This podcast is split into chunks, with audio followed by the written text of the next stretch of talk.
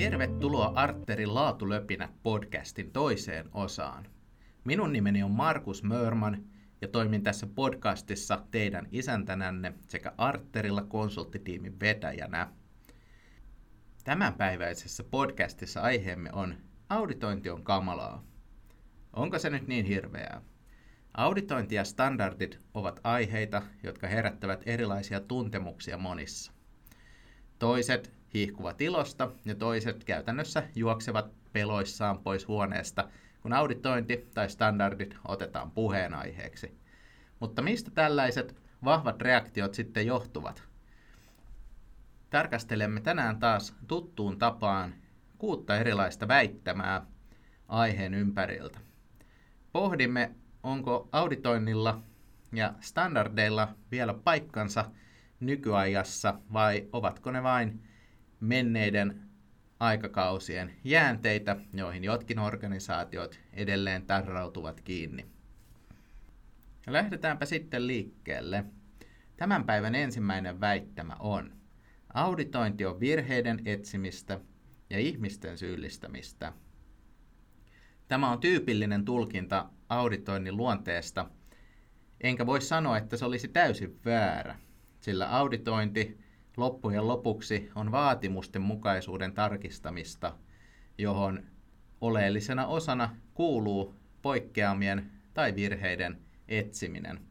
Ihmisten syyllistämistä se ei mielestäni kuitenkaan millään tavalla ole, vaan auditointi oikeaoppisesti tehtynä on parantamismahdollisuuksien hakemista ja sellaisten virheiden löytämistä, jotka voivat olla liiketoiminnallisesti kriittisiä siinä vaiheessa, jos niitä ei ole ajoissa löydetty. Organisaatio, joka käyttää auditointeja syyllisten etsimiseen, tekee sitä lähtökohtaisesti aivan vääristä syistä. Auditoinnissa löydetyt poikkeamat toimivat jatkuvan parantamisen polttoaineena ja niiden kautta pystytään tunnistamaan asioita, joissa organisaatio ei vielä täytä sille asetettuja vaatimuksia. Tätä polttoainetta voidaan käyttää saavuttamaan yhä parempi taso organisaation toiminnassa ja sitä kautta vaikuttamaan positiivisesti sidosryhmien näkemyksiin organisaatiosta. Yhteenvetona ensimmäisestä väittämästä voitaisiin todeta, että jos auditointi vaikuttaa vain virheiden etsimiseltä ja ihmisten syyllistämiseltä, sitä tehdään aivan väärin. Toinen väite. Standardit ovat kirjoitettu kamalalla kapulakielellä, jota kukaan normaali ihminen ei voi ymmärtää. Jos ajatellaan iso-standardeja, jotka ovat tyypillisimpiä organisaatioiden laatu- ja kehitystyössä sovellettuja standardeja, niin on oikeastaan aika helppo ymmärtää, miksi ne ovat kirjoitettu niin kuin ovat. Isostandardit ovat kansainvälisiä standardeja, jolloin niiden kielessä on pitänyt olla hyvin tarkka siitä, että ne kirjoittaa hyvin yleispätevällä ja korkealla tasolla. Tämä johtuu siitä, että niitä voidaan sitten soveltaa eri puolilla maailmaa erilaisissa organisaatioissa. Myönnän kyllä, että se on oma taitonsa tulkita tätä standarditekstiä. Kuten lakitekstiä, sitä on helppo lukea sellaisella tavalla, että siitä lähtee vetämään kaikenlaisia johtopäätöksiä, vaikka itse teksti olisikin loppujen lopuksi hyvin selkeä ja yksioikoista. Standarditekstiä lukiessa kannattaa muistaa, ettei teksti tarkoita mitään, mitä siinä ei lue. Eli kaikenlaiset rivien välistä tulkinnat kannattaa jättää omaan arvoonsa ja keskittyä niihin asioihin, mitä standardissa ihan konkreettisesti on kirjoitettu. Väitteen kanssa voin siis olla kuitenkin samaa mieltä. Standardit ovat kamalaa kapulakieltä, mutta kyllä sitä voi ymmärtää ja harjoittelulla helpostikin soveltaa omaan työhön. Tämä on sellainen asia, jonka kanssa meidän laatu- ja kehitysammattilaisten vain täytyy elää. Kolmas väite. Standardit jäykistävät toimintaa, eikä niistä ole liiketoiminnallista hyötyä. On ehkä vähän liioiteltua sanoa, että standardit, tai ehkä pikemminkin standardien mukainen toiminta, olisi automaattisesti jäykempää kuin ilman standardia toimiminen. Jäykkää toimintaa voi olla standardin kanssa tai ilman sitä, mutta samoin myös ketterää liiketoimintaa voidaan tehdä standardin mukaisesti tai ilman sitä. Tässä loppujen lopuksi on aika paljon kyse siitä, kuinka osaavasti organisaatio pystyy soveltamaan standardin vaatimuksia ja tulkitsemaan niitä tavalla, joka edelleen toiminnassa mahdollistaa ketteryyden. Monessa organisaatiossa on tehty standardin mukaisia järjestelmiä ja luotu aivan valtava kasa turhaa byrokratiaa. Se on eräs sellainen erityispiirre, mikä todennäköisesti monelle standardit ja auditoinnit leimaa turhaksi, hukkaa täynnä olevaksi tekemiseksi. On kuitenkin täysin mahdollista luoda standardin mukainen järjestelmä, joka toimii ketterästi organisaation muun toiminnan ohessa ja osana sitä ilman valtavaa kasaa ylimääräistä byrokratiaa, jota kukaan ei tietenkään toimintaansa kaipaa. Ja neljäs väite kuuluu, auditointi ja arviointi ovat sama asia, kuka näitä termejä oikein keksii. Monet laatuammattilaiset ovat eri mieltä siitä, ovatko auditointi ja arviointi sama vai eri asia. Henkilökohtaisesti näen niissä selkeän eron. Ja se menee siten, että auditointi pohjautuu aina vaatimuksiin. Eli auditoinnissa on olemassa jonkinlainen lista vaatimuksia, joka voi olla standardi tai jokin muu. Ja tätä listaa käytetään sitten tsekkilistana organisaation toimintaa tutkiessa. Auditoinnissa on auditoijan vastuulla saada näyttöä siitä, että vaatimukset toteutuvat tai eivät toteudu. Arviointi on taas tietyllä tavalla luovempaa tekemistä. Arviointi pohjaa tyypillisesti strategiaan tai johonkin muuhun organisaatiossa olemassa olevaan korkean tason linjaukseen. Arvioinnissa toimintaa peilataan tähän strategiaan ja pyritään ymmärtämään, toteutuuko strategia tehokkaasti vai ei, ja mitä asioita parantamalla sen strategian toteutumista voitaisiin vahvistaa.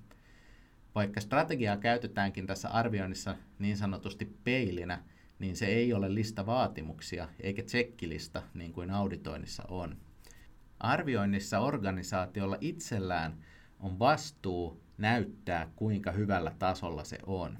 Eli arvioijat eivät niinkään kaiva ja vaadi näyttöä asioista, vaan uskovat siihen, mitä kuulevat ja pystyvät sen perusteella antamaan parannusehdotuksia ja myöskin tunnistamaan organisaation vahvuuksia. Tämä on toinen sellainen fundamentaalinen ero auditoinnin ja arvioinnin välillä. Auditointi keskittyy vaatimusten mukaisuuteen, mutta siinä painopiste ei ole vahvuuksien tunnistamisessa niinkään, vaikka sitä kyllä tehdään siinäkin. Arvioinnissa puolet ajasta käytetään vahvuuksien pohtimiseen, sillä on tärkeää muistaa, että organisaatioiden kilpailukyky perustuu aina niiden vahvuuksiin, ei parantamisalueisiin tai niihin juttuihin, mitä voitaisiin vielä tehdä vähän paremmin, vaan niihin asioihin, joita tehdään jo todella hyvin. Sen takia yrityksiltä ostetaan ja organisaatioiden kanssa halutaan tehdä yhteistyötä niiden vahvuuksien takia. Eli kyllä itse näkisin selkeän pesäeron auditoinnin ja arvioinnin välillä. Viides väite. Sisäiset auditoinnit ovat byrokraattinen musta aukko. Iso määrä tekemistä katoaa sinne sisään, eikä mitään arvokasta saada ulos. Tämä väite peilaa jo vähän aikaisempaa pohdintaa siitä, että miksi standardien mukaisesti rakennetut järjestelmät tuppaavat saamaan aikaan byrokraattisia kokonaisuuksia. Sisäiset auditoinnit, joita esimerkiksi ISO-standardit edellyttävät organisaatiolta, eivät ole tästä mikään poikkeus. Myös sisäiset auditoinnit voidaan tehdä organisaation kannalta ketterällä ja tarkoituksenmukaisella tavalla, tai niistä voidaan luoda oma paperinmakuinen järjestelmä. Sisäisissä auditoinneissa erityisen tärkeää on se, että minkä takia niitä oikeasti tehdään. Jos sisäisiä auditointeja tehdään sen takia, että toimintaa halutaan parantaa ja ollaan valmiita vastaanottamaan palaute ja auditoijien näkemykset siitä, että missä asioissa vaatimuksia ei vielä aivan täytetä, niin se on varsinainen kultakaivos, erittäin hyvää ja hyödyllistä palautetta.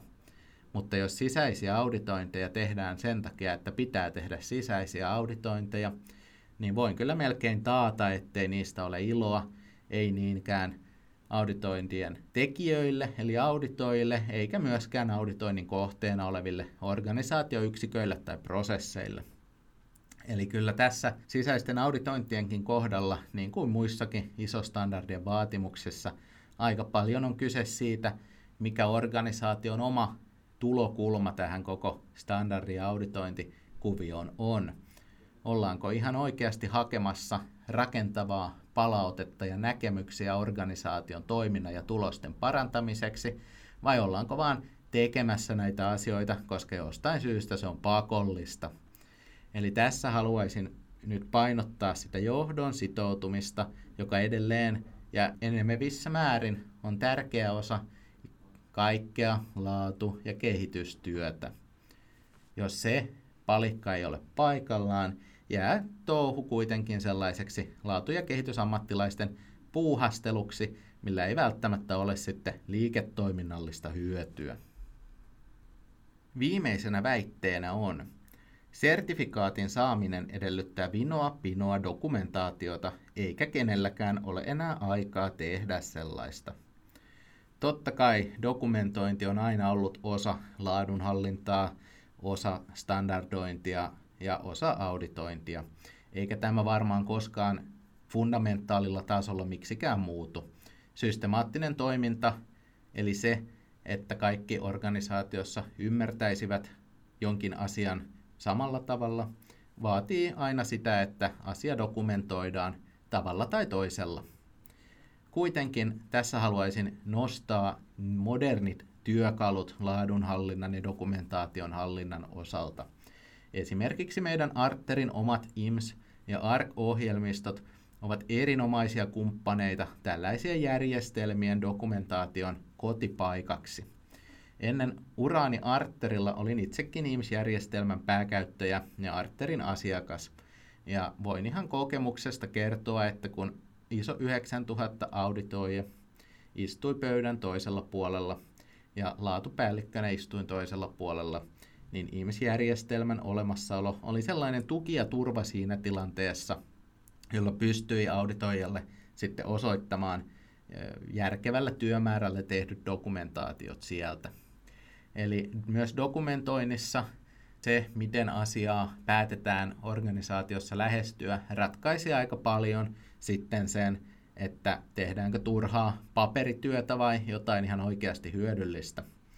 Sellainen van, vanhanaikainen laatujärjestelmä mappi on esimerkiksi asia, jota ei pitäisi juuri enää organisaatioissa näkyä, vaan tällainen tieto, kuten isostandardeissa nykyään käytetään termiä dokumentoitu tieto, tulisi löytyä erilaisista järjestelmistä, joissa nämä toimintajärjestelmädokumentaatiot sitten elävät sellaisina elävinä dokumentteina, jotka päivittyvät tarvittaessa ja joita katselmoidaan tasaisin väliajoin. Eli yhteenvetona niin ei kenelläkään ole tosiaan aikaa tehdä sellaista vinoa-pinoa dokumentaatiota kuin joskus on tehty, mutta sitä varten meillä on modernit työvälineet, kuten arteriohjelmistot nykyään saatavilla ja käytettävissä, helpottavat huomattavasti laatu- ja kehitys vastaavien työtä ja auditoinnissa toimivat erinomaisena tukena ja apuna.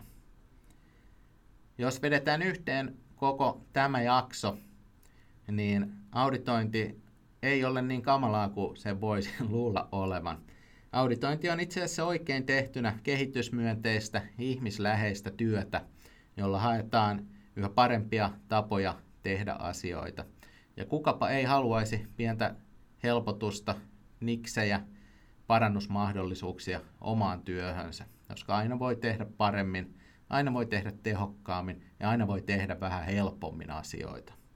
Standardeilla on edelleen paikkansa, sillä monet tahot niitä edelleen organisaatioilta vaativat, ja ulkopuolinen tunnustus laatutyöstä, ympäristötyöstä, tietoturvallisuudesta tai työterveys- ja turvallisuustyöstä on arvokas lisä yrityksen imagoon ja brändiin. Ja kyllähän se, että ulkopuolinen taho on käynyt organisaatiota auditoimassa ja antaa tämän tunnustuksen, että organisaation vaatimukset täyttää, on vaan huomattavasti uskottavampaa kuin se, että organisaatio itse kertoisi toimivansa standardin vaatimusten mukaisesti, mutta ei syystä tai toisesta viitsi sertifioida toimintaa. Tässä mielessä suosittelen kyllä standardointia ja auditointityötä organisaatioissa edelleen jatkettavaksi ja edistettäväksi. Siitä on liiketoiminnallista hyötyä. Kiitos kuuntelusta ja palaamme asiaan taas seuraavassa Laatulöpinöiden jaksossa. Minä olen Markus Mörmän Arterilta ja toivotan sinulle oikein hyvää päivän jatkoa.